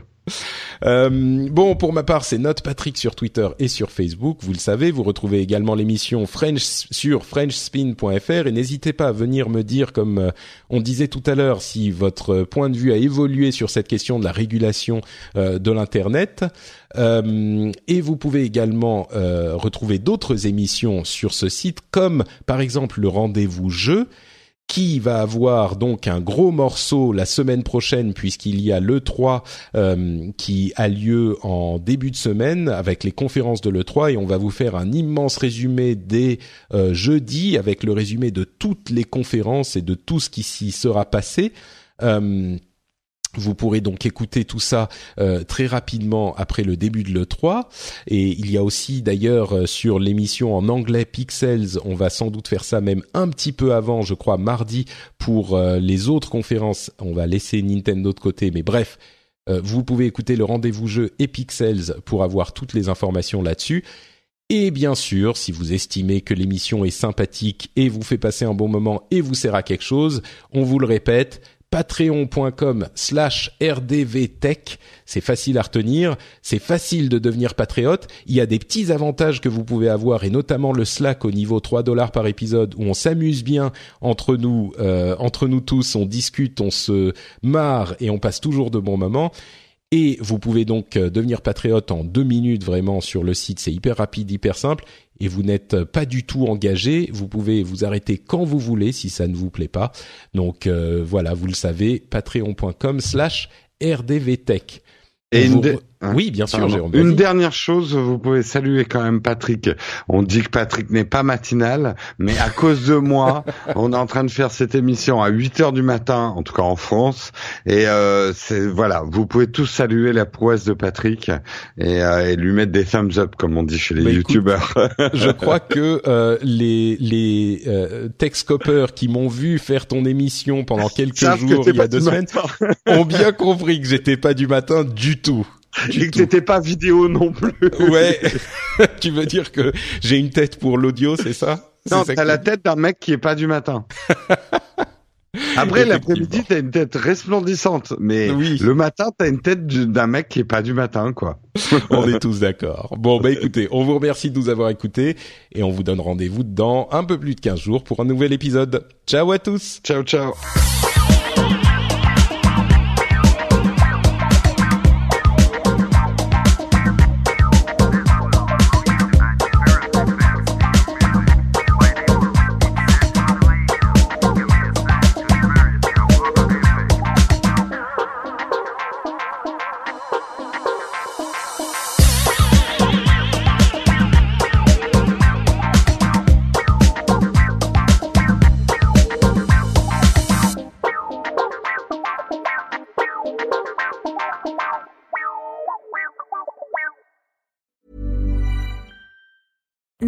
Being a little extra can be a bit much, but when it comes to healthcare, it pays to be extra.